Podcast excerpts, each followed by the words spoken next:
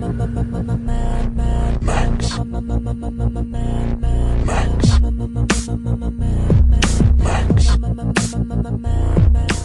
name is Mac. My name is Yuri Lowenthal. My name is Travis Santel. and you are awaited. Um, we're going to forego the, the lengthy intro that we usually do and just uh, welcome Greg Van Borssum How you doing? uh, to, to our. We're super excited to, to have you here. Um, I could I could name a couple of things to, to intro you, but if you'd rather just sort of Yeah, what's What up? are you- What's what up, are you man? going to name? What are you going to name? Tell us Yeah. some stuff. yeah, tell us tell us tell us some stuff, and we'll let people figure it out on what the kind of stuff? What do you what, Stuff what, you, me. what did you do in the film, and then uh, and then we'll get into like details. you- I and mean, you I- worked in many by capacities means on the film, as I understand it. Uh, I've been I've been writing and directing with George slash Miller. George, I just call him George. Is the That's main. call him George. Uh, on, on this show, I I've think been- people get it. We'll put it in the footnotes if people understand. I've been writing directing with George for many, many, many years. Uh, we, we met through a guy called Angry Anderson in Australia, who's a very famous Australian rock and roller. He's the reason Guns. Angry Anderson's the reason Guns N' Roses exist. huh? wow. So Guns N' Roses, they when when Rose Tattoo used to come to America, Yeah. they used to bring the American tour promoters used to bring makeup artists out because they thought that the tattoos were fake. And our whole Rose Tattoo work, they're covered in tattoos. Right. And so when Guns N' Roses saw these guys, they said they're the real deal, and so they changed what they were trying to be to make themselves like Rose Tattoo, and, and that's why That's Angry still sings on stage with Slash. Really? Wow. Angry's one of my best mates, and he's uh, 60, nearly 70 years old now. But he's and- lived. He's done it. Oh man, he's, he's amazing. He Yeah. still plays to crowds of 150,000 in Germany Sure. at his age now. And but he and Slash still hang out together and still sing together and do stuff together. So it's really cool. But Angry and I, that's how I met George. And we, I had I'd written a screenplay. I'm, I'm a self-taught filmmaker, so I was a carpenter. Hated being a carpenter. I'd been a professional athlete in various capacities. I, you know, I've won lots of stuff, and I call it stuff because it doesn't matter. You know, I've been world champion at a couple of different things and national champion of various sports. And I would love you to mention a couple, just because that's a crazy thing to leave hanging. I was the world's youngest pro natural bodybuilder at 20. Uh, I went to three Mr. Universes by 23 and final in all of them. And then got out of that. I've been a martial artist for nearly 40 years. I've sort of lived and trained all around the world, including the Shaolin Temple in China.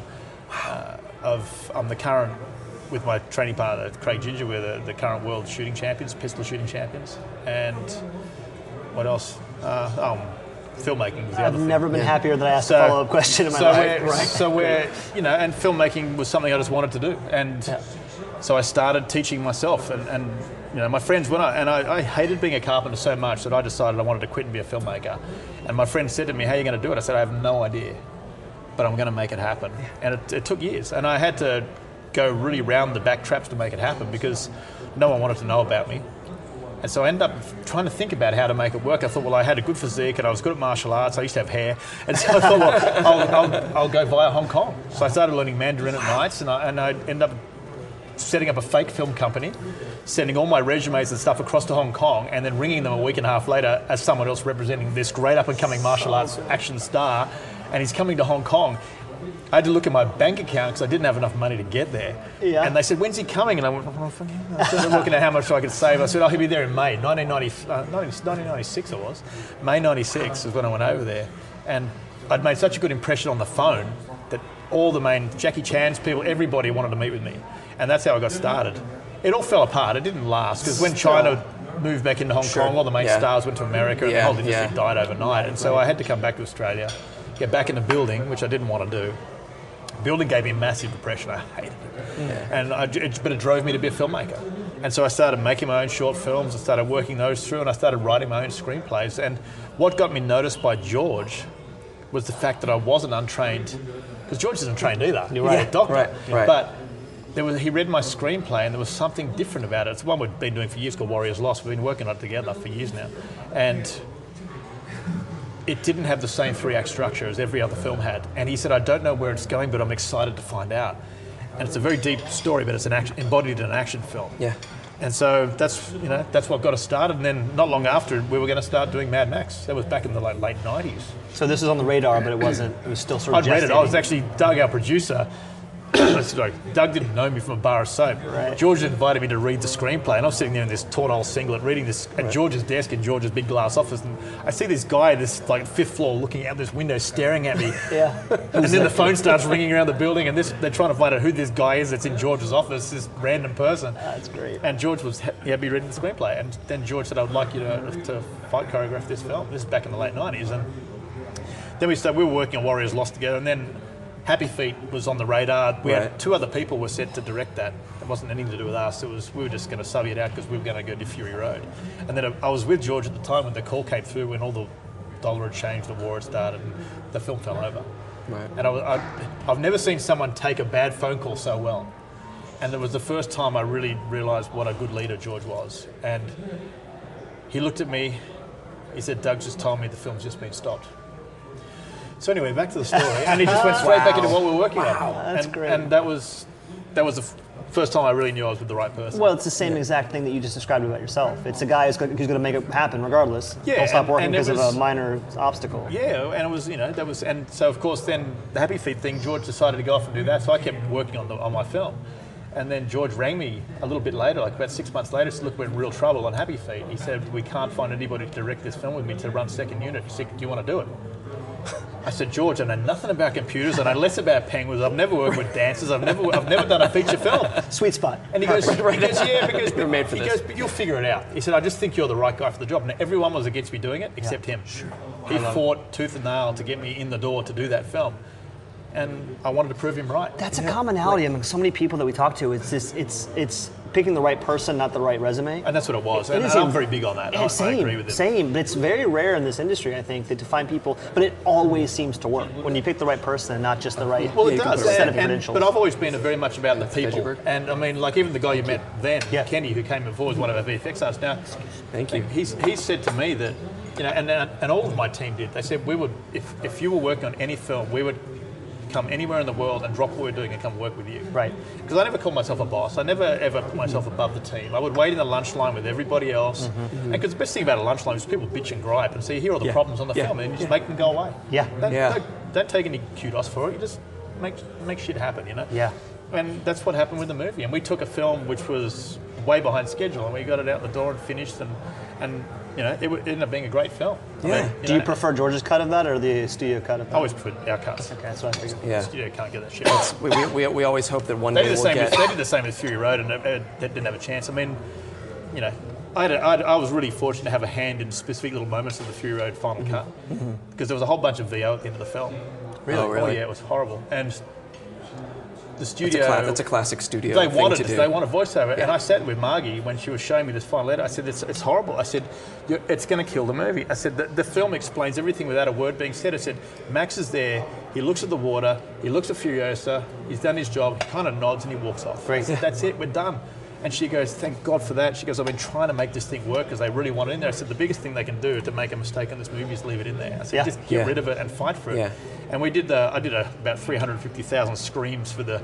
George got me in the studio to do it. There's one scream I do as one of my characters taking off. George got me to do it so many times I lost my voice. But Yeah. he came up to me that day and said, "Thanks for that because it, it, it, that made a big difference to the film." There was a few other interesting moments, but I mean, it, you know, this was a hard film to make. Yeah. You know, way harder than But- we'd spent 10 years sitting on our backsides with laser pointers making happy feet, pointing at dancers and moving clouds. But Yeah. to move on to a film like Fury Road, it was a huge, huge endeavour. It's cool that you had a second to sort of sort it out though on Happy Feet, and it's something that uh, getting your feet wet, sorting out how it works on a very different medium, and then coming to that sounds like that's a cool, very unique sort of way into It Fury was. Road. It, but it also gave us an insight into where we could use CG smartly. Because I think otherwise we would have done it wrong. And George and I spoke at length, and with Mark, because Mark, got to remember, Mark and I have worked together very closely for many, many years. Mark Sexton. Yeah. I mean, we're, we're very dear friends. Yeah. Uh, we, we have been ever since we first met, and very completely different animals. Mark's a, Yeah. you know, Mark's a genetic scientist. Yeah, Yeah, it's yeah, he talked an about on, on the I episode. he's He like a talked about that. semester away we from thought he was, graduating or yeah, we something. thought he was joking at first, then, and then he said no. He was Mark's like, one of us the smartest guys we've ever met. Yeah. And for some ungodly reason, this thuggy bloke, myself, and Mark just seem to get on as mates. We always have. We just we still catch up all the time. That's a Yeah. three amigos. I've got a, yeah, I've got a lot of time for the guy, and he's a, an incredible talent. Yeah. And the quality of his artwork and his, his, his storyboards and drawings are, are astounding. And on Happy Feet, I couldn't have done the directing job anywhere near as well as it was done without Mark, because his production design work on the first Happy Feet film was astounding. Yeah. Yeah. And we worked hand in hand because he put so much time into the mapping of the characters and the penguins and everything and the designs. And I mean, you know, Yeah. he, he, he, des- he deserved every ounce of credit. He you Sure. know, should have got more mm-hmm. probably. It sounds like Yeah. three obsessives coming together, which is like that's the kind of things that make it happen. I feel like George has People got a core of people around him that have always been very. He's been very I say fortunate, and I really mean that because you know the guys like the Colin Gibsons Mm-hmm. and Collins. I, what I love about Colin is he tells you what he thinks. Yeah. Yeah. No bullshit. No, oh, you know, no blowing smoke up your backside. He just Yeah. goes, no, it's bullshit. It's wrong. Don't do it. Yeah. And he tells you why, and he validates it, and I love that about him. And PJ's the same, our AD, and Mm-hmm. you, you know where you stand. I'm the same, and, and, and Mark's the same. You know. I want Yeah. to tell you some of the stuff Mark said in the past, but it's, you know, He listens to the podcast. You can tell him. Yeah, he'll he'll be he'll be an Happy Feet 2 was an interesting one. He got, will up, be he got listening up to the this. meeting at Happy Feet 2. He said, I think this story is just complete trite. Yeah. And so, he got told off for it, but, you know.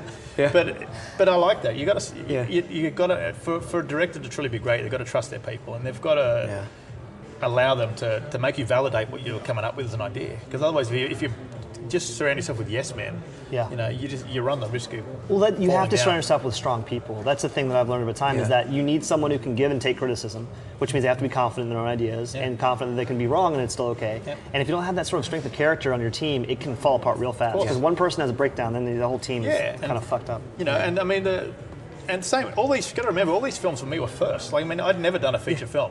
Next thing I'm directing, second unit, all the digital crowds, and and, and I had to learn everything. And I, I Yeah. promised George I wouldn't let him down. I went to the first meeting. The digital directors talking to me about BMOs and Bobjects and VAC files, and I rang my wife. and Said, "I don't know what the freaking hell I just signed up for." I said, no idea what they're talking about," and I'm meant to be helping design the pipeline. Yeah. And they made a fool of me. Animal, Animal, the guys that were running the film, got me up in front of the the whole team, which is like all the workers one day, to, Yeah. to run through the pipeline. And I just started on the film, and I didn't, I didn't know. Yeah. And I felt like an idiot. And I went, "That's it.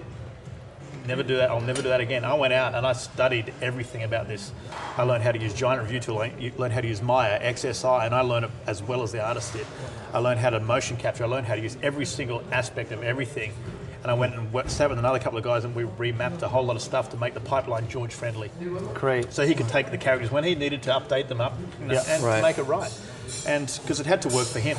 Yeah. You know, the one thing when you sub your company in is that they're looking at it that they're trying to stay afloat. You know, the Yeah, director's right. job is to try and bankrupt them. You know, Right. that's Right, it. right, He yeah, wants the perfect film. Yeah. Yeah, right. And so we're trying to make the film George friendly, so he can have the option of upgrading and doing things when he needs to do it. Mm-hmm. And it's always been my ways. I never, I've never said no to him Right. Mm-hmm. with that stuff. You know, I, I just go, we'll make it happen. Yeah. You know, And I think that wouldn't have come about had you not had to learn all that stuff yourself and come up with a way that was different, probably, than the established way. Yeah. Of you know, for, as far as for the pipeline or work. Workflow. And all the guys are the same. Though. I must say, all the guys that work with, like Colin Gibson's a great one for that. You know, he says, you know, a lot of people on films get if the cherry picker doesn't turn up, they don't know what to do. He goes, well, okay, well, we hang out of a tree and we do this. Yeah, right. He's always got the solution, and you know, you got to surround yourself with thinkers like that, and it makes a huge difference. And, Yeah.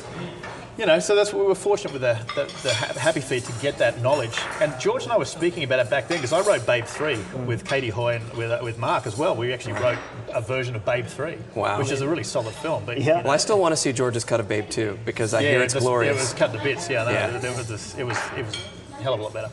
And but we wrote Babe Three, and it was you know it was an interesting experiment, but it, it just it. Well, I don't know what I was trying to say now. I think I've lost my train of thought on Babe 3. But, but it's, you know, it, it, it was an interesting experiment in regards to writing. It was an interesting experiment in regards to people working together. Like, it, that was hard. I Yeah. say some artists don't work well together. Sure. But Well, that's a specific question. I mean, if you Yeah, dig yeah, in, why don't dig you- in, yeah, by the way. take- take By the the way, to listeners, please- please we are uh, in a restaurant and we're having food and drinking. And, and I've had two hours sleep in about 30 Right, hours. he just yeah. but I just Greg was gracious enough to, to see us, even though he literally just flew in this morning uh, from Australia. From we're in Sydney. the uh, Gateway Sheraton in downtown, or where, where are we? We're in yeah, Del Rey? We're, we're in uh, near Marina Del Rey near? LAX. Yeah. What's it called? With Jacob from No LAX, Stigmas yeah, as well. LAX, Yeah. Stuntman slash actor slash mental health advocate. We got a lot of things slash going on here. Everything. We, yeah, we- and I know we could talk to him all day, but uh, we want to, you know, give him time to use lunch and, and get on to, to all the, you know, other stuff that he has to do. Don't take a bite in between. No, no, please do. I, I have a couple questions, just just as like means of introduction of this sort of topic. And uh, you and I have talked a lot about um, over the last 38 weeks or whatever. Can you imagine? First of all, can you imagine doing a podcast for th- 38 episodes? We're not done yet, and it's all on the same film. Try doing a film for 17 years. There you fair. go. I think you if can anyone imagine. can, if anyone can understand it, it's you. kind of imagine. And it's Uh, the same movie. one of the things we've noticed though is that is that uh, unlike um, a lot of films, this one seems very every action and shot and sound design seems character motivated. It's all in sort of um, third person limited sort of POV. A lot of the movie, um, and I was really curious about what kind of direction, what kind of thought process you went through in terms of motivating fight sequences through character. Because a lot of films try to do that, and a lot of films fail at that. And in this one, everyone has their own sort of agenda. There's storytelling happening through fight scenes in a way that we haven't seen most before. directors know, know sweet FA about combat and action. Right. Uh, most fight coordinators know sweet FA about story. That's the problem. Mm-hmm. And Agreed. my my martial arts and fight experience is vast, and my many many years. But my writing experience is vast too, because I spent 17 years writing with George and making Right. films with George. So I understand a how he thinks to the best of my ability, and how the story it needs to work. Right. It had to be character motivated. So I spent with every actor that was involved in anything. They came in and we spent days just talking. That's fantastic. I mean, when, when Charlize first came on the film, they said, "Oh, you're in a lot of trouble. She's not going to do any of the action." Now, I'd been fortunate enough to know Charlize before, and so I said to the guys, "Let's just run the fight scene through at walking pace."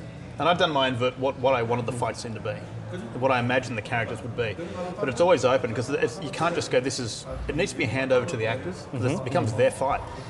And so, you know, Charlize had hurt her neck on Aeon Flux. I think she did, yeah, fractured her neck on that. So, so there's certain things she couldn't do. And anyway, so we walked the fight through at walking pace for her, and she just goes, "Cool, where do we start?"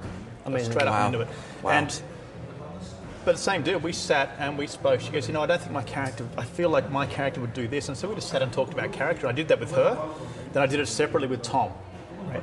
And Tommy and I get on real well. He's a larrikin just like me. So we, you know, half the time when George is explaining stuff to us on the set and pointing, Tom and I are elbowing each other in the stomach and kicking each other. And George looks around and goes, "What's? No, what? No, I don't know. Nothing, George." the cut ups in yeah. class. So we, we were always heckling each other, which was good.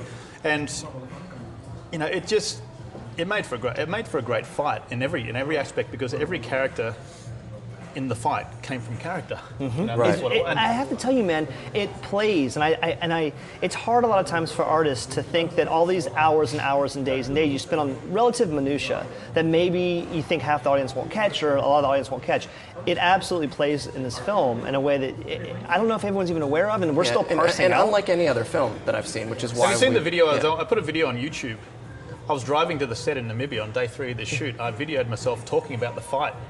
No, to set. we will we will link that, to yeah. it. And it just says it. It says that it just think if this film is done the way it's working, the way it's coming together, if the cut works the way I envision it, it's going to become a film that might be part of, of cinema history. That's what I envisioned. I It would, happened. I would 100% agree. and that's what I wanted for Yeah. it Yeah. because uh, it's you know George put a lot of faith in me. This is my first film of ever choreographing the action. I'd never done I'd never done a fight film in my life. Will you and George us- goes, do it. And I, well, I walked away from the film. You know, the, the, myself and one of the other members of the, of the film were never going to get on way before the movie, and I walked off the film. A long time before it started, I said, George, you should hire someone else because this relationship with me and this person isn't going to work.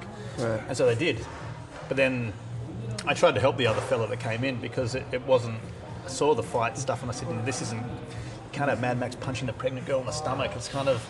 You know, and they said, oh, but it's apocalyptic. I said, yeah, I know, but the audience isn't. You know, every Right. woman in the audience is going to want a Mad Max dead in the next scene, so you can't Yeah. do that.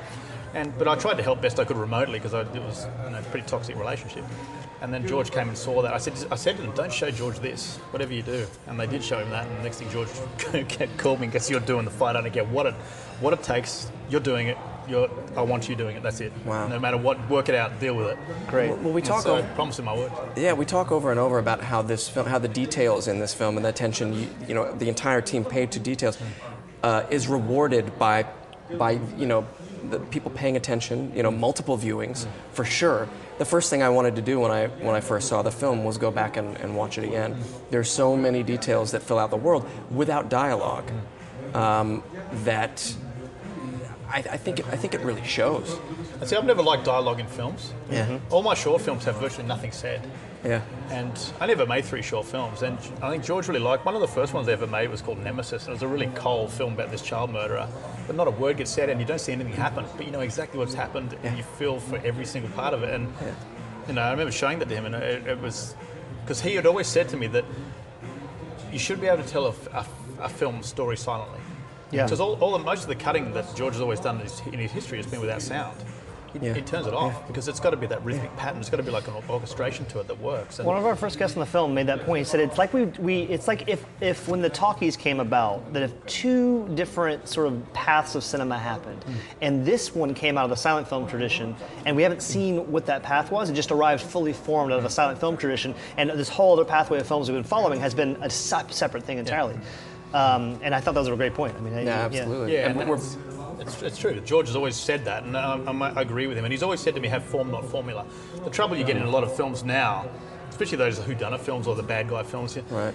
You know, for 15 minutes, you know the hero and the villain are going to meet, and you go, "That's that, that's that." You pick it apart. You know, that's where Seven changed it, where the the killer gave himself up before Act Three started, and you Yeah. go, "Well, now what happens?" Well, he's pre-planned it all. So people that change it and make it different, it, it throws the audience off, and that's what you want. You don't want a film that everybody expects. That's Yeah. happening Yeah. all the time now. We're very excited to see the, the, the black and chrome cut and hope that, as we understand it, that a lot of the dialogue has even been cut from that, if not all of the dialogue. I'd love to see it as a silent film. Did you fight for a lot of dialogue to be cut from the final? Was that a constant battle? We all, no, but we were rewriting. I mean, we never had a day off on this movie. Right. We didn't get one day. I mean, there's so much for production saying it's going to be a five, six, seven, like five and six day rotation alternating. Right. That was complete crap. We were seven days straight all the oh, time. Always. Between me and Colin and Guy Norris and Nico Lathouris and, and, and George, whenever we weren't doing all that stuff, we were at George's house rewriting the screenplays. Right. And we did it till the end. We'd be around there, even with the actors. We get to like Richard Carter, who's my cohort as a bullet farmer.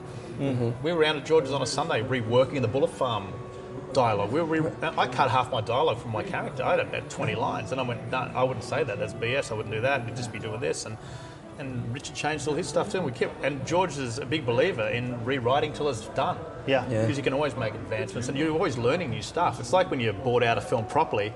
It's one thing I get the luxury with Mark is he, he boards out a film beautifully, and then you realise you go, we can do that in one shot. We Yeah. don't need three shots for that. We can Right. conflate that into this, and Yeah. it gives you those other options. And if you're always on, on the go doing that, not just shooting off straight boards, it, it's it's harder, but it's more rewarding. The end product's much better. Right. Was it a situation where you shot multiple multiple versions on set and found it in the edit, or was do, do, when you shot it you knew pretty much okay we've got Well, it now? and here's one for you that most people. All my fights could have been shot in a single. Really? Wow. So Every you, one of my fights. That's no- how you choreographed it. Yeah, even the polecat fight. We used to. I've got footage, probably even on here still. On the, we, I mud map it on the ground. I get a big stick and I dirt, draw the truck in the dirt. Yeah. And when you had to avoid all the scorpions then on the ground, it was interesting. but you could do. every- You could run every fight in a single. So if you wanted to shoot that in a single shot, 'cause- and I wanted you to everyone to see the action. So when George pulled the camera back, so you can watch it happen. Yeah, it I could got so sick of films like when you know when Leo and then they did what Gangs New York and they got a fight scene. All you see is a blurred T-shirt because no one can do anything. Right. Yeah. And so you want to be like the Hong Kong cinema, and you want to pull Yeah. it back and see the movement and watch it happen and let the, the story unfold. And that's what we wanted to do. And so the polecat fight, though, it was a really hard for Margie to cut it. It was a, a scene we could have shot in a single shot from white out, and you could have run the whole scene. Good one. Is it true about uh, Cirque du Soleil? that You, you guys went to them and said, "Hey, can you help We us had sort this Stevie problem?" Bland, who's an ex-Aussie street performer. Steve Bland, who's in Australia, who was he's one of the top trainers for Cirque du Soleil. He came out and trained our guys. Right, and he helped crack the movement of that, or was that something you guys had cracked already? No, it was in development all the time. I mean, it started off with this fiberglass idea, which was just never going to work. And Right, then, which apparently because they- didn't work. Yeah, they were snapping and all kinds of stuff. And then, but no, it was a, a work between the stunt teams and everybody else got together, and they got the rubberized poles at the circuit guys were using. We managed to get something that was stronger, and yeah, and the counterbalances were. I think they might have been more Collins' idea than anybody's, but that gimbal, they were gimbals, and they were they were engines, and they were guys Yeah, powering the by engine swinging off them. I mean, that was legit. So we had to metronome time the things up. And I've, I've got footage on here, I think, from Broken Hill, for God's sake. Yeah. Well, feel free to just You for, know, for, I the, mean- for the listeners. He's, he's got a laptop full of uh, things that we'd love to steal uh, by, by the time this. Uh, this He is brought a over, but- laptop full of magic, you guys. Full- full and he's, yeah, a laptop before we full started of rolling, he showed us some clips that uh, we, we won't tell you about, but just know that they were incredible. Yeah, And yeah. So sorry. And uh, let me see if I can find out something. Yeah. th- Uh, I also want to because you talk about how sometimes the best things you don't see or you know don't require dialogue. There is specifically an action scene um, with with the bullet farmer, the where where he goes back for the bullet farmer. Yes. That is conspicuously you don't see what happens. Well, I told Tom Was that. I said, I yeah. said the reason they did it off screen is because they all knew that Tom actually couldn't kill me. Tom, I injured Tom so many times in training you because so he's like, geez, Rick, come here, come here, Rick, where can I have a go at you now? Come here, come here. And because when he first came on the film, he'd just done Bronson. So he was he's- feeling- Every time he was talking through a scene, he goes, I'll go, go here, I'll mallet him, I'm going to mallet him, and then mallet him. You're not malleting anybody. That was two films back. Right. It's someone else now. I used to write with Joel Edgerton too. Joel and I used to nab Nash and I used to all Yeah. bike together. And so, Yeah, great. So when they were in the film Warrior, Yeah, yeah. Talking about a rough time on the Warrior film, but. You know, but he came with this, this whole pommy, oh, mallet him and do this, and then he finally got into. It. But he always try stuff on you. You'd be on the, you walk Shit. past him and he'd try and That's do a leg terrifying. take, and I remember I grabbed him by the jaw one down to here, and I dragged him along the floor by the jaw. he goes, oh, he goes, what you do? He goes, I was just trying to test out what you had in your arsenal. I said, well, that's one thing. and there's another time he tried something, and I twisted and hurt his knee, and I said, oh, we've got to stop doing this. Yeah, they're gonna break the lead after the right, you- you're, you're far too expensive. He's a crack. We can't handle the insurance on this. He's this. so much fun. That's great. I mean, seriously, we had the best time, and we stayed in touch ever since. That's He's just a really good guy. And uh, I love. While I you're love looking it hearing up, that. and just sort of bank this question for later if you pull up what you're looking for. But I, I'm curious about, especially the fights and stuff, things that don't work as well as planned and have to sort of be restructured. If there's any like specific issues that you had a very clear plan about what you wanted to work on set, you got the showed up, it's not working the way you wanted to. You had to yeah, well, the Doof fight was a bitch of a thing. Which one? The Doof, Doof, Doof fight. I mean, Right, uh, yeah. with the with Coma and stuff. I mean, because if you if I go back to, actually, it might have been on the Broken Hill, thing, we we didn't have a vehicle.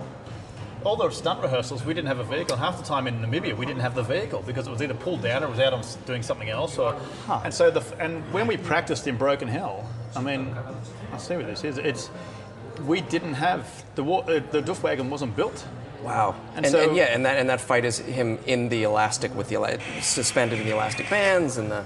Yeah, and so but we, we always had that in, in our headspace. But uh, one here it is. This, this so we didn't we didn't have a, a, a wagon. So we had I hired a Ute from Thrifty, and He's showing us We had a cherry picker. And, but it was a difference. We had a much nicer setup. So I had a, a double swivel Hong Kong harness, Mm-hmm. which could rotate the guy. And Chris Patton, who's our, was doubling the, just there for our trial, but Chris is an amazing performer. We were spinning. We would make, I wanted to make Coma the centerpiece of the fight Yeah. and not be part of the fight. I never wanted Max to hurt him. I always wanted him to be the centerpiece of, of, the, of the action sequence, but never be in the fight. Yeah. Yeah. And I thought for Coma, it's the ultimate orgasm. It's just like, ah, it's Yeah, Yeah, yeah, yeah, he, yeah. never, he never stops. Yeah. no, and it's Yeah. but finally the guy that's always playing the war chance is in the fight. That's- like yeah. for him that it's like, oh, the I'm doing it. Yeah. And then when we got the rig belt, because they got to remember the back of the, this Ute, because we were ju- we caved the roof, we were jumping off the roof of the of the of the Ute. That was our that was our top platform onto the tabletop back, and the ground was our bottom next level because we had the guys coming out. So we had guys sitting on the ground coming out with their weapons. But this whole thing didn't work when we got to Africa. It was when we saw the you know, the Doof wagon was seven and a half metres high. The stage, which used to be the size of a tabletop ute tray, was now not that big. Right. It was now 900 by 900. Then they built the car body on the outside of it, so it went down to 700 by 900. And you try and run a fight scene with four guys Yeah. on a thing the size, of thi- literally the size of this table here. You couldn't do it. So we had to work out a way of puppeteering Coma to get him out of the way for the fight. So when Max jumps down and grabs on the bungee and dives backwards and sh- shoots him out, we had to puppeteer that bit to get him way out of shot. So we, whoa! Right. So Max could utilise the guitar for a couple of big hits. Yeah. Which we reverted to some of Mark's stuff for that because we couldn't do all the swivelly cool stuff we wanted to do. And so we went back to the original bang, bang, bang, big guitar hits. Yep. And you know, and then he came back in and got on Max, we got the master off and the jump off, and so he gets the guitar back. So we wanted, always wanted the, the guitar hand back. Yep. And then the, that, that was a hard fight because it was, and we never got time to rehearse it because it was the vehicle was always somewhere else. And we had two of them. One, it was either pulled down. It was just- Because this was considered second unit, and that was being used on first unit. On well, we had two of them, but they were, they were always doing something else with it. Or it was Okay. getting pulled down. There was something being done. There were the speakers weren't strong enough. We were afraid it was going to snap. Or the bungees. When we first got the bungees, they'd done them, and they weren't. You know, because the guys from the rigging team, everything's got to be tested. Sure. Right. So they made these bungees out of elastic, which looked fantastic. They looked like human skin, which was looked, but they were snapping, so we couldn't hang more off. right, right. And What the funny was, whenever we slammed, whenever we That is a slammed the brakes on Benny, who, du- who doubled coma, whenever we slammed the brakes on, he'd go whoosh, smack into the speaker boxes. so, so every time, this is the worst time, doubling job I've ever done. Yeah, so but that, that was one of the fights that was awkward. The Polecat fight was always going to be awkward, but it was it always had a lot, and that's a big fight. If you think of the actual set piece, when Max goes along the back of that and then that does off the side and then gets up onto the fuel truck and then goes through that in the fight with the, the people in and then gets out of that, gets picked off by the single pole polecat, back Polecat, on, and then, right. then he's on the doof wagon, and he's fighting his way over. the- We took a couple of little moments out of that one, and then gets off that and then gets back on and then gets, you know, it's, it's, that's like a 15 minute fight sequence. yeah, which must have taken like three years to film. I mean, like I can't even imagine what, literally all the moving pieces, moving vehicles fight in was- between. It was. I didn't get a lot of sleep. Like in all honesty, for that period, I was really scared someone was going to die. Yeah. And because if you've got all these, and I can, sh- I'll show you footage silently from Broken Hill because you'll see we, were, we were up there and it was, it was wet season as well. Like we, it was, it was beautiful. All the all the Sturt desert peas are out, and if you're ever going to see a see a location to you know to do something, that it was beautiful. But it wasn't it wasn't good for us Right. because it was clay and with the vehicles, we nearly wiped out the vehicles a few times because of that. And it was very scary doing the polecat. But as, as I understand it, there were no serious injuries in the course of uh, We had injuries. injury. Well, there will always Yeah. be injuries, but Yeah, we- I mean, there were, know- there were no critical. I mean, No, we were very, and I think some a couple of times we were fortunate. yeah. You know, we really were. But it also speaks. It also speaks to the to the skill of the, of the stunt team, which Oh, is look, something that we. Our, our, our stunt team was very good, and the, the guys were really. This is the original, original playoffs and fights and this training, but. You know, the, the, the stunt performers were exceptional. Even the South Africans were great. The Kiwis were great. It was a great collaboration of countries. Yeah. countries. Yeah. It really was because it was all clay. So we nearly wiped those vehicles out a few times in early training days. That's great. and uh, but just very we had very good testing, very good. We broke the front axle sealer. There you go. Yep. Yep. And- It's a monster It's down. truck breaking down here, guys. But really, really talented people, and they searched for the best and they found the best, and they really they were worth it. You know. Were there any ideas you could manifest that were in your head that you were like, let's do this thing, and then just couldn't get it to work for the film and had to supplement with something else? Yeah, there was some there was some stuff. The Doof fight was the main one where you really yeah. couldn't make stuff work because the the speaker boxes were higher. There was no the wires were hanging down. The, the horns were out too oh, far, there so you is, couldn't yeah. get people across there. And there was just a lot of stuff we couldn't do because we had all these great ideas to start with, which you couldn't you couldn't utilize. But there's always stuff you got to change on the fly. The, the George here's an idea. This is what George does to me on a regular basis. With the post storm fight, he came up to me on the day of shooting. Cameras are there, actors are there. He goes, "Did I tell you about the dream I had last night?" Is- you're like, please don't tell me. Don't That was my exact thought when he said, Yeah, because sure. I've been there before.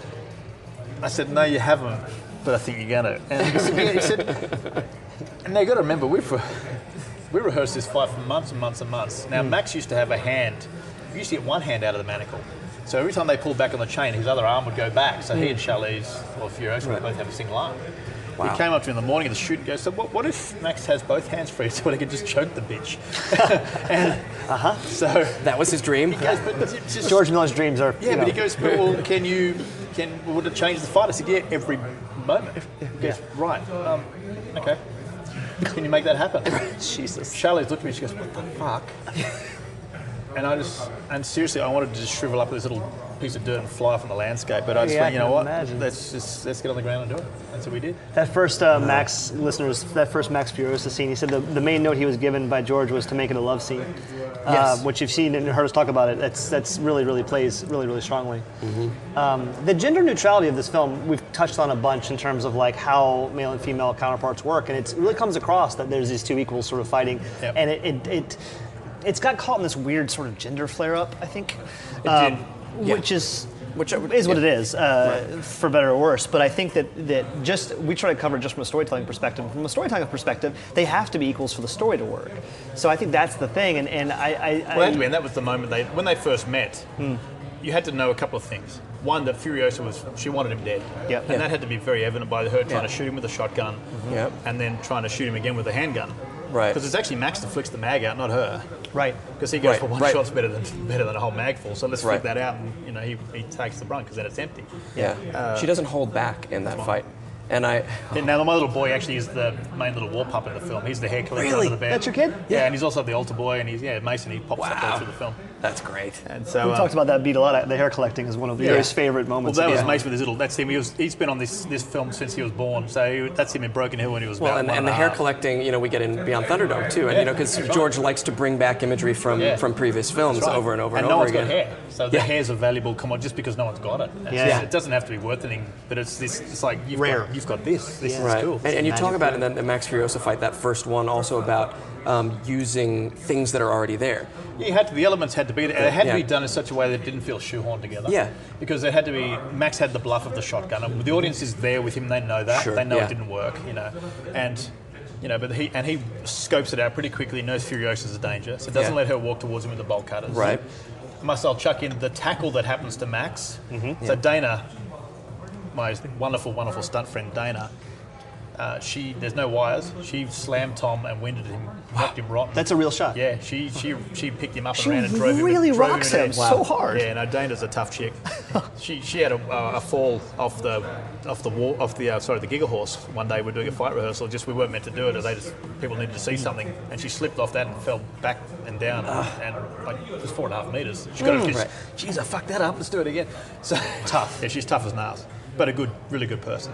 Yeah. And but just committed to making it good, Yeah. making it right. and, Yeah, the, the, the bolt cutters uh, we, we think should almost have their own list in the cast list because the bolt cutters come back, They're come back everywhere. so everywhere. many times, We love it. and we love that. Every time they come back, we, we point it out because it's, you know, I divide, I divide, and I must say, well, I, when I first got with the guys, I sat down and went, right, what are our weapons? We've got a hose, we've got bolt cutters, we've got a car door. And I devised with the stunt team, we devised a, a fight system for every weapon because I had different neck breaks, leg takedowns, knee breaks, Yeah, yeah. everything you'd use with a set of bolt cutters to see what, Yeah. what you could just see, where you could just experiment, see what's So possible. fun. And you know, it was it just made it interesting. And the guys were cool. We just tried everything, you know, and Yeah. to see what where options were. You know what it is? This is a constant Hollywood problem is that you, you wrestle between believable fight scenes, which generally aren't that interesting to watch. No, that's right. Um, they're fast and they're not that, that fun to watch, and extravagant, sort of But they're fast unrealistic. because they got no rhythm. And, and Mm-hmm. you tend, like, why I tend to find, like, even the, the UFC is real big, I don't find it as enjoyable as, it, as watch as boxing. Yeah. It doesn't have the same flow and rhythm, and, and, and there's, it's, it can get stuck for a long time in grapples. Mm-hmm. Yep. And though that's fantastic fight skill, it's not exciting to watch when two people are hanging in a grapple. Totally. Where you don't get that in boxing. So that's where the, the flow of a fight scene has to work. And you know, so when you when you try and get the elements of a fight together, you've got to work out what the wants are first. What, what's is it going to be thwarted? Are they going to get there? So what's Furiosa going to do? What's what's Max's want? He wants to get out of there. So every chance he gets, he's trying to get the bolt cutters and cut the chains right, off. yeah. He wants to get out of there. It's- she wants him dead. The girls want to help because in the original fight in the boards, and I'll throw Mark under the bus for this one. the girls used to jump on Max and beat all. And I went, no, no. You ever been in a fight? Yeah. if you haven't been to fight, you just go, not me. I don't Yeah. to, Yeah. And, and you, you don't want to know about it. And so I said, the girls aren't going to do shit. And when they see the Furiosa's Max thing, how volatile that is, they're not getting into that. Yeah, that They'll sense. go grab the guy that wakes up and help get him out of it. And so uh-huh. that's, Right. that's where the, and Nux is all, there's chicks on me, what do I do? yeah, and and just the interesting moments with that because the girls are just grabbing him. And I didn't train the girls like I trained these guys with these guys. Smart. So when I when I dealt with Tom and Charlize, we worked out our backsides out of this fight to make it clinical. Mm-hmm. But when it came to the girls, they said, right, Zoe, grab him there. Riley, grab him there. You grab him there. You grab him there. And they said, and how do we? T-? I said, I don't give a shit. Just pull him to the ground. great. Because I didn't want it to feel like. They're rehearsed doing a moves, dance, 'cause they're yeah, not yeah. fighters. Where, where Charlize is a, as, as a trained dancer, and, and mm-hmm. we had to take the dance out of her. She was a bit too dancey, so we Yeah. said there's got to be a bit more mongrel in it. Mm-hmm. And you know, Tom's a bit of a bit of a lad, so he's good to go. a bit He is a bit of a lad, Yeah. But so, so he was pretty good to go. But you know, we had interesting times on the shooting range because you know, I train, as I said, I train all my actors with live ammunition, ah. which took a lot to convince the studio to do that and to release Charlize into my care because they wouldn't. I can't imagine that was an I easy said, well, I said I want no safety officers. I said I'll be in charge of every single component of that range, and I said I don't want anyone from the film there because it's going to stifle what I need to do with her because she, mm-hmm. she had a lot of mental stuff to get through Yeah. Right. to become that character. And you know, it's a, and you know, I know I told you guys before, but it's a huge life journey for her. You know, because there, there was that. You know, Mum got got off in self defence, but you know, the father obviously wasn't too nice, and the mum shot him dead in front of Charlize when she was a kid, and so she had an inherent fear of firearms. And so she did, yeah. you know, to take that and for her to come up and say, make me Furiosa, mm-hmm. she got 100 bloody push-ups a day from me. Because every time we're on the, on the range or on the set, I gave her a rubber Glock to, to practice drawing with, just to get a mm-hmm. feel, and all the mags, everything to work with. And if, if she ever said something wrong, we did something wrong, it was 20 push-ups minimum every time. Great. And so she'd swear drill me. sergeant did Yeah, her. and it was. But we'd be on the range. She go, gee, where's the clip? I said, clip, motherfucker? I said, it's still a magazine. Get on the ground, bitch. She give me 20. And she's going, you're an F and C and freaking fucking. And she did them every time. And she was really cool with it. But And- she trusted you to, to, to do that. which yeah, is but it took. And what I did though, the, the way I worked around with her is I got some of my stunt mates, Stevie D and Jarden, a few of the lads I know really well, who I've shot with. Mm. Uh, I got them on the, and got them on the shooting range with me, and we had a makeshift shooting range back of Namibia, which you know pointed towards town of all things. And Of course she did. Of course she did. we were trying to lower the population. Sure.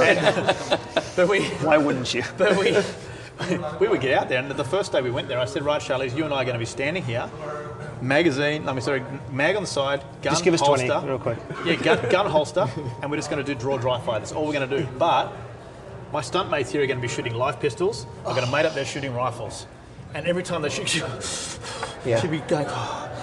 And I said, just, it's not about shooting. It's about that moment of precision where the sight alignment comes into play, squeeze the trigger, click, mm-hmm. rack it back, holster it, let's do it mm-hmm. again. It's about that moment of clarity. Mm-hmm. And we worked on that, and I said, I'm going to hit you, I'm going to push you, I'm going to slap you. She goes, whatever you need to do, do it. And I'm- I'm very physical when I teach people. And, and that's what we did. And Yeah. After about six hours, I said, You're doing really well. She goes, We're still doing the same thing. I said, Yeah, but you're not reacting to the gunfire anymore. Wow. I said, Because if you blink at all when a gun shoots, I said, I know you're a fucking fraud. Yeah. Yeah. Wow. I said, any actor, when I said Leonardo DiCaprio and The Departed go blink, blink, blink with every shot, I go, you Yeah. fucking don't know what you're doing. Yeah. Yeah. But when I, see, is- when I see a shooter looking past the sights at the person they're shooting at, Yeah. I know they can't shoot. If Yeah. you're not looking at your front sight, you haven't got a clue.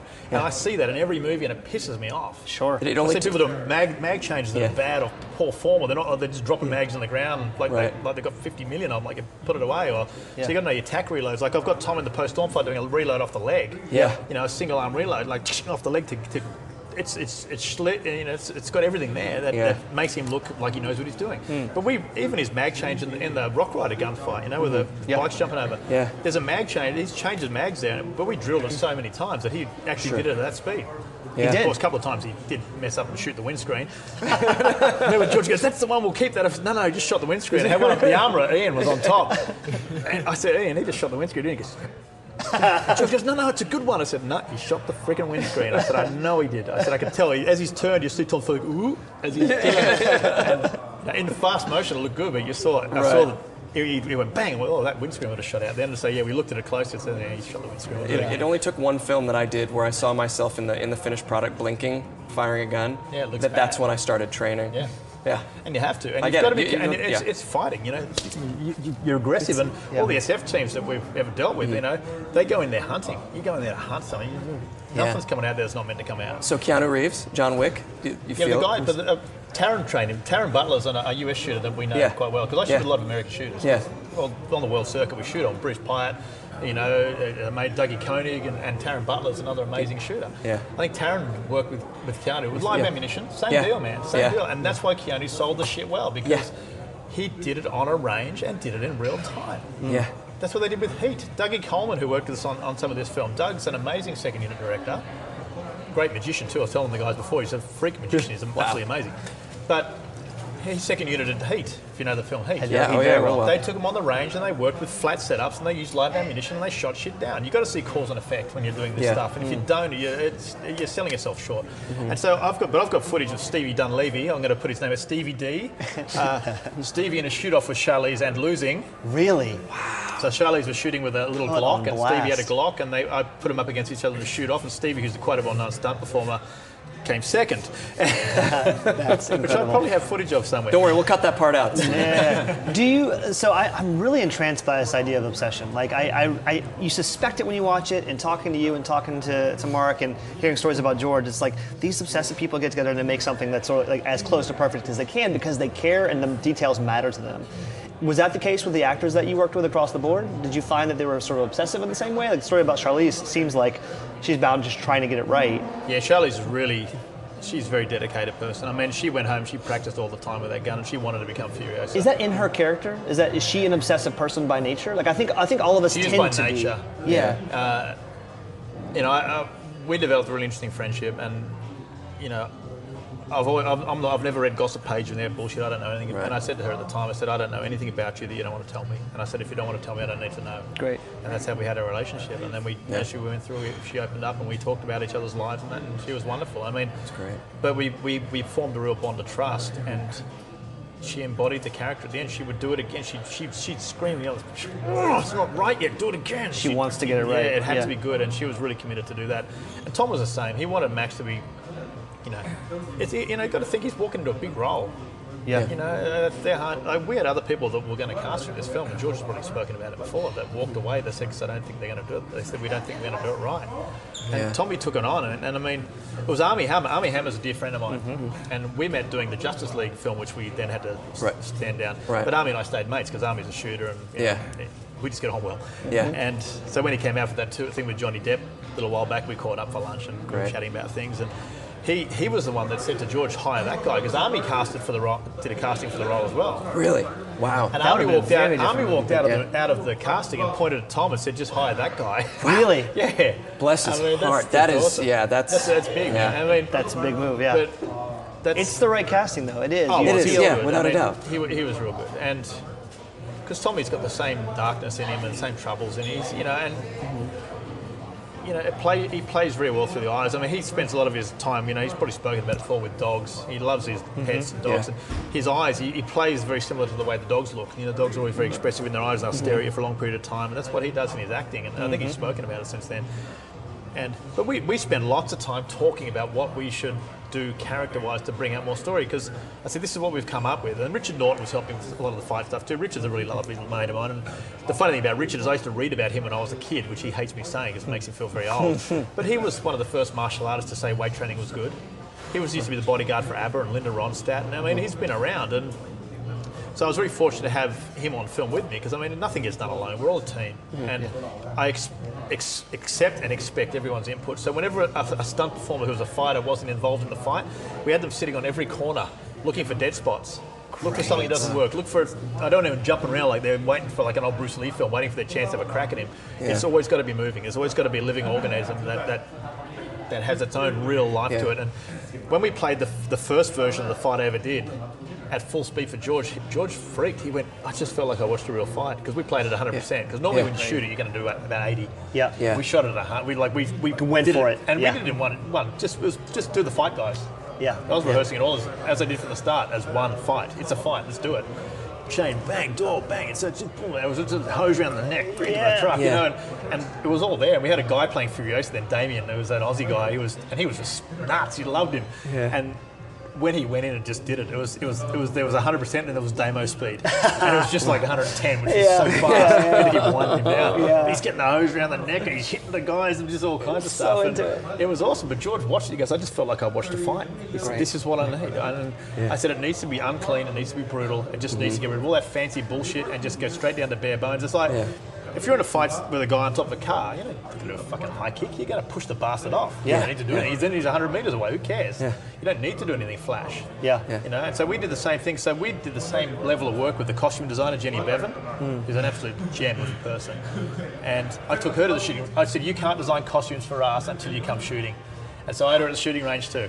You get kickbacks Wow. from the gun industry, don't you? That's really what we're talking about. But she loved it. She goes, I really like this. This Yeah. bloody This is movie." very But she's this really nice English lady. Go, oh, I really like this, Greg. Nice. so I've got her an MP5 going, You've sparked, yeah, you sparked something in her that uh, she'll never be able to look away from. Megan Gale, all of like you probably don't, don't know who Megan is, but Megan's an Aussie supermodel and she's awesome. You know, she's she's got into it, and you know, every one of them we made them do it. We made them get into it. Said now you can design costumes because now you know what Now it you feels like. to hold understand. a gun, Now you get it because otherwise you've got shit hanging off me that doesn't work. And then Right. I've got It'll a couple of the way mates, of drawing couple of my mates like Johnny yeah. who from the SAS and I other mate Andy Welsh and the guys that, that are all guys that I've worked with and friends with who are special forces guys they always they go, you know, when you're driving a you know, vehicle in, in, a, in a war situation, the driver doesn't keep any shit on his legs. Yeah. The fucking the, the bombs are mounted on the vehicle. They got a you put a bungee on it with a string, so as you throw it, the pin comes out. You have everything chest mounted. You don't want to have shit on your legs. You want to be able to move and groove from, from up here. This is your workspace. Yeah.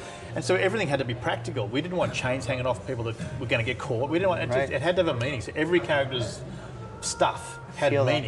You know, because essentially my role, because my other roles in the film outside of doing the fight fight work and the gunfighting work, I, I, I did some doubling for the, the people eater.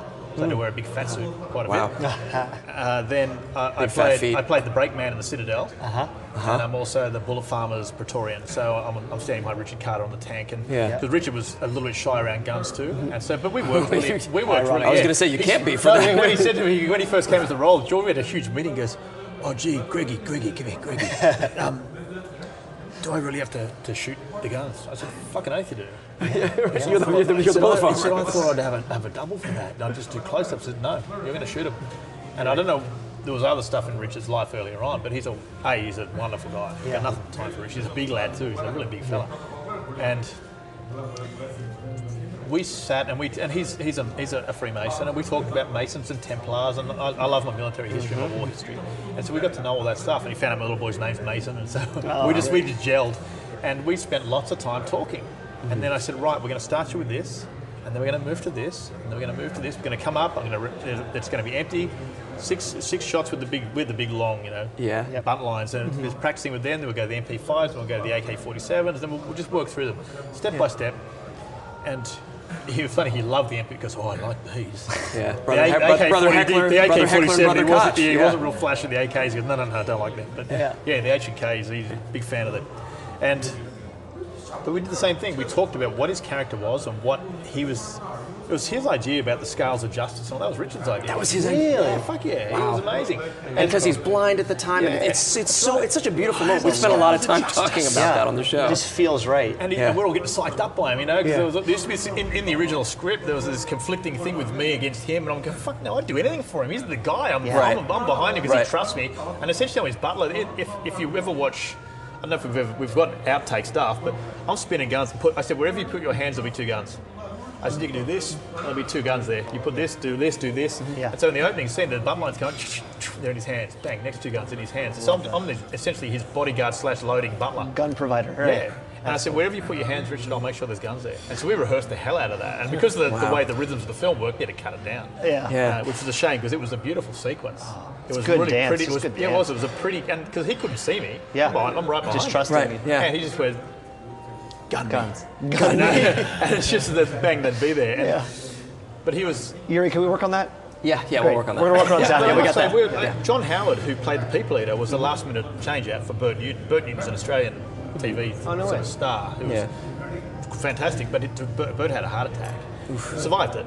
Yeah. But Johnny Howard came in after that to, to take over the role. And I must say, I've only ever seen John Howard in Australian TV, and he's always playing an upset, unhappy doctor. You know, it's always Mm-hmm. Yeah. the same stuff. To get to know him on set, to realise what a level of talent he had and the depth of what he could do.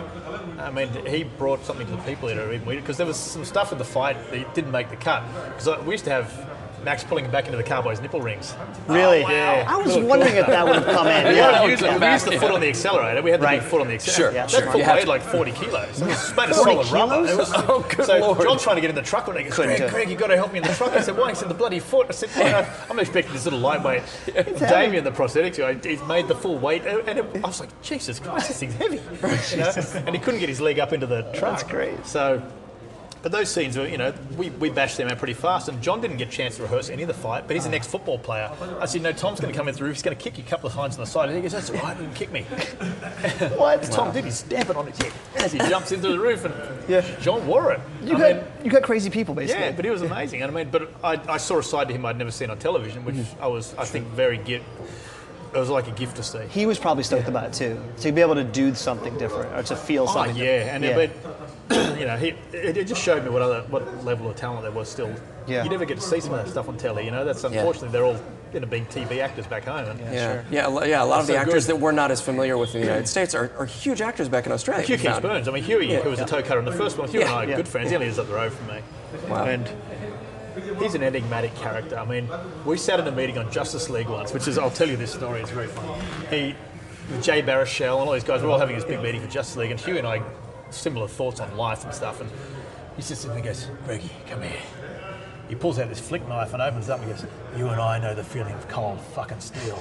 He goes, We could kill every cunt in this room. and there's nothing they could do about it. And I'm watching Jay Baruchel's eyes and, I- and he's sinking into his seat and Armie's looking at me like, What's going on? Because Hugh was dressed like a samurai. He's got the big pants on, the hair and a top knot. He's Yeah. got these military patches all over him because that's just Hugh. He's this Yeah. great character. Just in, his stories, ama- his real life story is more amazing than any other story. Yeah. He was born in India to a British military family, expected to become a, a British military officer who ran off to become a thespian. I mean, it's just a, Oh. he's an awesome character. And but just just when he came up with some of that stuff, but he, he sounds great. commands the role. The, the minute he became the Immortan, he used to be on stilts. We used to have him on stilts for Huey. Yeah. You know, Yeah, sure. like smoking a bit too much, so it was too hard to get him balanced. But he's, he's but he's an amazing character. That's great. You know, and even when he played the Martian Manhunter before he folded up Justice League, Yeah. we had Megan Gale, who's a supermodel dressed as Wonder Woman. You didn't notice any of them. He's got it. he, just as soon as he was in the in the in the body stuff, he was, Some people do just that. was just the character, and you just watched him. Some people you can't look away from on screen. Even Yeah. in the background, you're like that. That's the guy I'm watching. Yeah. Like as he Morton, he's freaking amazing. Yeah. Oh, it's incredible. buy a property. You know, he's just, Yeah, yeah. he- and that's his Yeah. voice. I mean, the funny thing about it, he, Hugh lives the character, and even with Nathan Jones, and Nathan's Yeah. just a cracker. I love the guy. Yeah, big guy. And yeah, but he's just he's a professional. Yeah. he really is. People look at big guys, and I was a big guy in my day, and they think that because they used to say to my writing partner Chris, they say, "What's it like working with Greg after working with Brendan McCarthy?" Hmm. And Chris goes, "Why?" They said, "Because he's big." And he goes, "What do you mean?" They said, "Well, these, these, these can't be like Brendan. Can't be smart."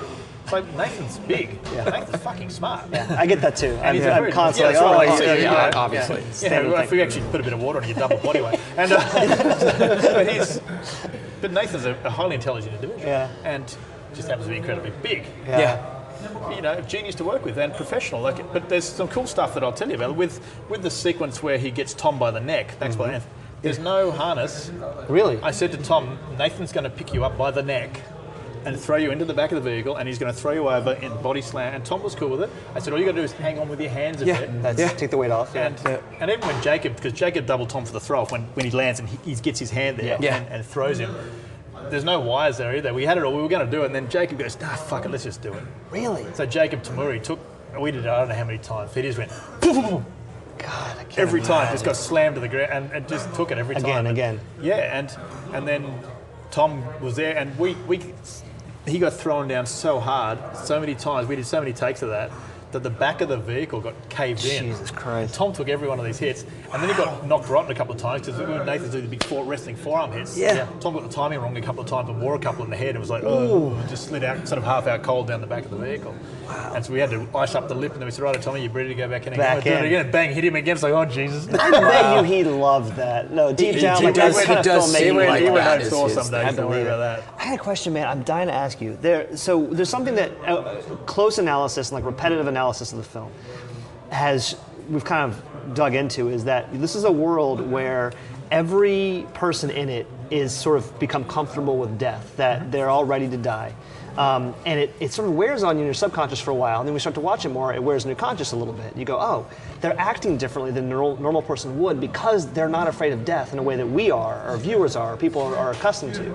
How did that impact the, the fight scenes? Because I know a lot of the War Boys do obviously suicidal moves a lot War of boys times. are, what we always talked about is the vehicles. Are, uh, they're the precious thing. They can outlast you all. Everyone else was a half life, so the, the war boys were the armor. Because when we were talking about the original so design, smart. They were the concept- Expendables. Yeah, and when we designed the original concepts of the vehicle, George, we were always talking about why we'd have the wheels uncovered, why we'd have this. I took it back to the feudal, the feudal days, and Mm-hmm. I talked about the war boys being like Mongolian warriors, and they used to promote from inside the ranks. So when you get the Mongolians, it wasn't like some rich English guy whose dad was a whatever goes, oh, I'm going to promote my son to captain because he's he's you know he's the one. right. The, the, the Mongolians would go, no, actually, no, no, Jacob's the most likely guy to get us home alive tonight, so he's in charge. Right. You know, Right. You think this bloke might get us killed? So they used to promote from inside the ranks. And so I wanted the, the war boys to feel like that. I wanted the war rig, especially, the same as a feudal castle used to be designed or a citadel. They would put as much work into the fortifications as they would into the beauty of it. Mm-hmm. So the War Rig had to look beautiful, mm. but it had to have all the fortifications. Functionality, So, yeah. yeah, and so it had the beauty, but it had some armor, and then it had the armor as the war boys. Yeah, Right. I haven't thought about it that way. That makes perfect Yeah. sense. But even Furiosa and Max, to a certain extent, they they act in ways that in a in a different film it would seem they're brave or selfless. But in this film, it plays as no, these are war like sort of war torn. Um, resigned people who are just have accepted death ten decades ago. They're like they're used to it. It's the life they live, and It just becomes pragmatic. It's pragmatic, and it infuses their movements in a way that is really And you got to remember the fight scenes and all that stuff can't be. You don't want to be throwing high. You want to conserve. You're trying to Yeah. conserve energy, and it's almost Right. like I'm going to be like I'm wounded at you, so I can knife you. I want Right. to get you Right. close so I can fuck you up. I don't Right. want to. Yeah. I don't want to show you what I got. I'm going to spin three knives around and go, come on. Yeah, yeah. Right. I'm going to Right. pretend I've got nothing. I'm going to cut you to bits before you know it, and then you're dead. And then I've got a choice of what I want to do with you, whether I cut your feet off and sell them or whatever, you know. And so that's the that's the objective. Is you, you don't keep your cards close. It, yeah, it keeps going back to survival. Everything is That's all it is. survival based. Mm. And you, you, it's, it's a pragmatic world, and it's a world you, you have use for someone until you've got no more use for them. Right. So you're a friend until I don't need you, or until I can mm-hmm. sell you off, or until I can do something with you to escalate my chances of survival. And so that's mm-hmm. how the world had to It work. just makes for a really interesting storytelling perspective. And I, you know, I do some other podcasts, and they, we constantly talking about just pure commitment to an ideal results in amazing sort of gifts. We just did the Blair Witch Project on that one, and if you, they just committed so hard to the idea that these things sprang up that you couldn't plan for because they had just committed to the world and those things came out of it. So much of this movie feels like let's just commit wholeheartedly to this world. Imagine what it would be. Imagine what the people living in it would have sort of gone through and been through up to this point, and then let it happen. And it sort of just generates that a little boy. thing. That's your. Oh, That's your kid. It was amazing. five, five there, yeah. that's. Nothing That's his than graduation photo. Five Right, Yeah, I was, I was gonna say that's uh, yeah. He had to shave his head. Uh-huh. And uh, the, the old shotgun shell in the mouth. Oh, yeah, Yeah, he's showing us a, a picture of his son with a shaved head covered in war boy paint. He Smiling with a shotgun. shotgun even shell that, that in had- but his if you look at the, the bits you see of Mace in the film, and even the other couple of war, because we had three, I got three war boys into the war pups into the film in Africa because we weren't going to have many, and so we at least got three, and that would kids that have been living there with us. Yeah. And then when we got to Sydney, they because I always had a reasoning for it because we never they weren't going to have them. Mm-hmm. I kept saying we need them, and it was because not because I wanted my kid in the film. It's because if you don't show the next generation, the woman, the, the, the Morton looks like an idiot. Yeah, These yeah. guys are going to die. 'Cause these guys, yeah, what else you got? yeah. Where are Yeah. the teenagers? Where are the young kids? Yeah. So, but what George had as an idea for these guys is they earn their bits. So he's got bandages and, a, and, and one shoe. And as they get older, he's got two shoes. And he get, as he gets older, they get the black eye paint. And as they get more Right. up the ranks, so everywhere they had a ranking system. So you earned your shoes, you earned your bits. And so That's is, why the is, shoe is so is the paint? It's something we've, we've discussed before. Right. Is is the paint um, or was it practical in the sense that it, it was also protection against the sun? A little I mean, bit. was that a not a lot? I was mean, that uh, a consideration? or Even not the even yellow really? clay, no, even the yellow Yeah. clay coyote, you still got burnt or crisp. Yeah. you know, Right. It was the long, they were long days. Was it just a cool looking thing? What was the story? no, no, it behind had. We, we went all the ba- breakdowns for the original part of this film, and I don't know if I got it on here, but the original breakdowns for this film was, you know, when Colin and George and all the guys were originally putting this stuff together. Um, Well, as you're looking for that, I, I just want to. Well, they- we're, we're, we're, we're up on, on, on an hour now. I, we went I, very tribal. I, I understand that uh, that you've got a lot of stuff to do. I, you know, we're happy to keep talking to you, but So this is the Mad Max Bibles. oh wow, Well, guys, we're looking at a Holy Grail situation So, here. so all this stuff. So this is everything. This is all concept art? Every- yes, this is, this is the. Bible for the for the So world. Everything had a backstory. Every character had a backstory. Every character had, because we wanted to know their journeys and where they'd been and where they come through and the Oh my aesthetics God. and what, what they were, what they were fighting for, the looks of the characters, and shit. and you know you'll you'll see you know everything design was taken from something real. So when they did all the, the research for this stuff, it was all taken from real locations and. and Everything had a meaning, so it was very tribal. The reason we went for the War Boys with the paint and the scarifications was taken from very tribal feels, which they'll be in here somewhere. You'll see if we get through to other oh, characters. wow. you guys wish you could be seeing what we're seeing right Yeah, now. just So every, everything had a everything had to have a meaning, and, it- and it couldn't just be tacked on. We were very much against that. So I'll see if I can find that. No, the pragmatism of the film plays. But even that, with you know the vermin, the, the people, the, we used Yeah. be, they used to be called the smelly people, all that stuff, and that what they were down below, and all disfigured. All these and, names are so on the nose that you have. The smelly people, the keeper you know of the, the rat, the rat wheel people and that stuff. So we had all those all those people with, pur- with purpose, and you know what they were. Everything had to be structured in such a way that it was actually organic and real. So you didn't want anything that felt like the writer had done it, or anything that felt like it was just done for the. Right, for, for a visual. We, we talk about that, that. There's so many strikingly visual pieces of this film that you know, some people would argue, oh, well, they did that because it looked cool. But every single thing that we've tried to, that, that we've said, oh, well, that, is that just for, you know, looking cool? No, everything has a reason. Everything right. has its place. Even I even took Mark out of the shooting range. yes! Now, when you take when you take an artist to a shooting range, a they're all completely retarded. Uh-huh, every yeah. artist I've ever taken with me to a shooting range has hurt themselves with an unloaded gun by pitching themselves in the slide. Of course, they all come back with a bleeding hand from the slide. Yeah. Mark was no exception. I took Mark to a military shooting range in, in Australia with with the special forces. Mark, you don't look cool in this picture. I You- just want to you say that. look zero go cool. on. No, I said cool. make sure you wear closed-toed shoes, so he wears thongs. So I'm walking around the shooting range with bare feet, so Mark could wear my shoes and shoot guns. Uh-huh. yeah, so that was, but everything was taken from all, even that stuff, the molly, all those things mattered. Like all our guns were, were taken and made from things that were jailhouse guns and weapons, and you know everything is, everything's repurposed. We didn't want anything that was just, you know. You see a lot of weapons in films that always look bullshit, Yeah. fake, and you know. Nothing, yeah, nothing ever looked made up or wrong. That's, I mean, or, I gotta tell you, man, that's like the impetus for this podcast. Is that when we saw the movie, we thought I had this thing of where I'll see a movie, and if, if I'm interested in it, I'll kind of mull it over my head and think about it a little bit. He's showing us more videos, you guys. This is probably uh, some Broken Hill test footage of. You'll see some. This is this is this is some of my footage here. Sorry, guys, I got stunned by what I'm seeing. test footage from I'll come back Hill. to that point. You can just listen to us breathing heavily and, just, I and know, then I- just imagine what we're, what we're watching right now. You'll see it. This, this is when we first really started knowing we could do this stuff. And This is, so looking at polecat test footage, guys. Yeah. Are, you, are they harnessed in? Gotta be. Gotta be, right? uh, the guys up here, Yeah, yeah. yeah. But they had to be detachable. The guys that had to jump off had to be able to jump off. Oh, in case there was an accident. No, because they had to jump on the Because they moving jump truck. up in the, yeah, yeah. So they had to detach and reattach. Yeah, so, uh, so this is my first polecat fight. It's on the ground. We rehearse everything on the ground. Yeah. So that's Tom's proper stunt double Jacob there. This is in Africa. This is how flash our fight scenes look on the ground. Wonderful. Our expensive Furiosa with, our, with, our orange esky that's representing the back of the truck and uh, our high-end weapon system. We, we, we used cardboard most of the time. Even for the guns, we didn't have any. The, we had such a small props team that you'll see that the gun, the gun he picks up is made out of a roll of cardboard because that's all we had. And we kept laughing that we were on this such an expensive big movie.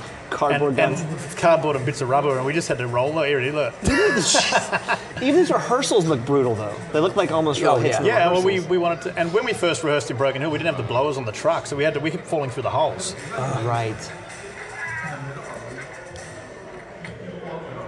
So you know, we, we and then we start doing. So this is a, I did this for a presentation. This shows section by section the guys jumping off on the move. Right. See, so they actually detach Right, so you have to move. be able to detach. Yeah. So this is back in.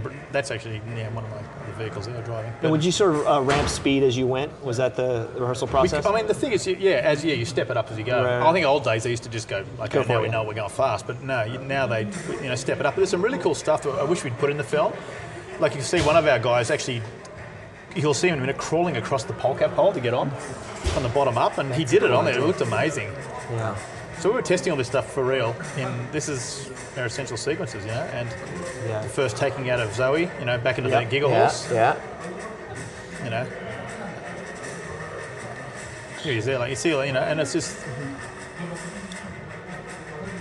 The stunt guys live for this though. They must have been so happy. Oh, this right? is a dream job for them. yeah, you know, this is like I mean, the thing you always hope to be able to do. Yeah, especially even the drivers. I mean, we had some amazing drivers. As in there you see it in the film, and that's what it ends up looking like. I mean, Shit. And the That's world's the- slowing yeah, down. there it is. Yeah. I can tell everyone's name as we go. Yeah, It's just- I said to Pete, who just died then, I said, Pete, you died better than anyone I've ever seen. Yeah, that's all your stuntman wants to hear. What was the what's the idea with the motivation behind the gas masks on the? Because it seems like gas masks are a thing Oh, reserved for Gastown. polecats. No, it was, it was, Oh, yeah, it's the it was. Gastown. part of Gastown, boys. Gastown So they're boys. all, they're all Okay. into the, Well, you know, bit So the bondage. polecats are from Yeah. Gastown. Bit of Okay. bondage, yeah. Yeah. Yeah. Wow. I've recut some of this because I was showing it as a bit of a demo. Yeah. But, um, you know, you see the guys jumping shot off. is- You know. So this is a fight that we made on the day with Darren, and, and with Joy getting the back. Actually, Morgan, unfortunately, Morgan in the back who's kicking into Joy in a minute. He actually passed away Oh, about a month and a half ago. He had a, got a glioblastoma and, and died of a brain tumour. Wow. He was an amazing stunt performer. Listeners, I'm so sorry. We're, there's so Oh, many things he- happening he on screen. We can't even. I'll show you. This is the wet. So Oh, this Charlize training with uh, for for firearms. Wow. No joke. Pretty BA. No joke, guys. Pretty BA, guys. No joke. No, she's doing this for real. and she got into it. She used to ring go, "You at the set today? Can we go shooting?" And she Ah. got right into it. She was real good.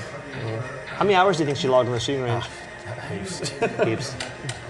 Me any day to GoPro. go to the range is an excuse. But it was funny because I said, "Oh, what time do you get up?" She goes, "About seven. I said, "I'll see you at six. She goes, "Yeah, okay." So six o'clock, I'm banging on the door. And she goes, "You motherfucker!" I said, "I told you six. And it was misty. We couldn't see, and it was just. Do so it. we had a coffee and we went out there and freezing cold. She set up. You know, She is rocking this, this is me. range. This is me. This Actually. Okay. Okay. this is me. But it's um.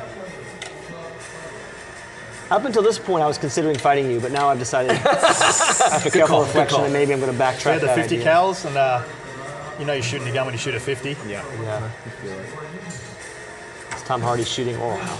He's a big boy too. He's That a big is- boy and he's getting rocked. We're about the same size. Really? Yeah. So this is Dane and Dayna. So these are the two. So when Dane was rehearsing the Lost, especially with the gun jazz, which is the name of this sequence, and this is Dayna. So these two met doing my post Storm Fight originals and then doing this. Fell in love essentially in the back of my car, which sounds creepy. Yeah, that's as not we're driving to fight, as we're driving to do fight scenes, and they got married, and I got to be best man at their wedding in New Zealand. That's great.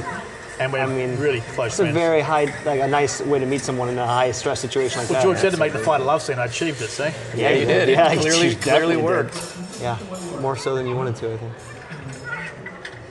Yes. What is she working on uh, now? Dayna, she's Yeah. doing. She's got a stunt school in New Zealand. She and Dana got that. They, they teach a lot of people now. She was. Uh, she actually uh, coordinated uh, Evil Dead, the last new Evil Dead film. Oh, really? Yeah, she was a stunt coordinator. Very. So we were lucky here to have some really good friends. We had Robbie Marshall and Cody Mackey and all these guys who are the motorbike riders. Because I mean, that's scary shit. You come off that bike in front of this thing, you're gone. You're done. Oh, yeah, no, yeah. There's this no is- room for error on yeah. that. You're custard. So Very few films would shoot that practical. Yeah, I mean, was- like, yeah, that was- it's so dangerous. you know, these were all done legit. He said one That's day, done. one, That's done real. yeah, one of our guys came off there and put his teeth through his ear, but he was mm-hmm. he was all good. He's It's a fine. great Ca- idea the cow catcher, yeah, using, using that fire to put the fire out is a is such a brilliantly motivated. Oh, mm-hmm. And it, but it almost look, when you see the skulls come, it almost looks CG, but it's not. This is just how it turned out. It was Yeah. really cool. We had Robbie Jones, we had Stevie Gore, we had such, such amazing motorbike riders, you know. The earliest, earliest reloads we practiced the hell out of. is that is that an SKS? Is yes, that a modified? it is. Yeah. Always like the SKS, there's just a Yeah. chance to put it in. This is the uh, motorbike scene, guys. And Robbie did this, he jumped this onto this thing, and uh, yeah, that was just Sick. But, you know, so that's that's just bits and pieces. But it's Greg, you're making our day here. Yeah, Greg, we've we've we've taken a, a lot of your time. Um, we've uh, I. I mean, I could, I, could, I could keep doing this all I day. I think what we'll but probably do is this. We should probably have a next episode decompression of this We should probably have an episode that's just talking We about. We should wrap this here and then we'll come back through. That's what I think we should do. Yeah. Uh, yeah. Um, Great. Craig, thank you so much for making the Pleasure. time when Is you're there, is there any way people can follow you or things that you want to plug? Or yeah, I mean, uh, yeah, for me, uh, any of your shorts or any upcoming projects or, or whatever. give us the dirt. Badger Warner Brothers to get my film Warriors Lost out there. Uh, There it is. Warner Brothers listen listeners, listen up, sort it Warner. Brothers. I mean, for me, it's you know, I do a lot of speaking. Jacob over here is sitting on, on my right. We, we do a lot of mental health activist stuff now. We you know we try and help people through hard times and, and come back. So I've got a website which is gregvanborssum.com, which is G R E G V A N B O R S S U M for mother, or bad mother, you want to call it, but, uh, dot com. Clearly And earns it. You get that, you know, and go into G, or otherwise go into GVB, the Mind Warrior, and you get if you go through GVB Mind Warrior on YouTube, you'll see my YouTube channel. But um, yeah, happy to chat anytime with people. Check him out. Hit him up, guys. Uh, he's obsessive in all the best kind of ways. yes. so we like. Start asking math questions. Fair enough. Well, thanks for coming on, man. That was really, really great. yeah, really my, great. my name is Yuri Lowenthal. My name is Travis Sintel. GVB, and over on the corner is Jacob. And Jacob's over here, and you are awaited.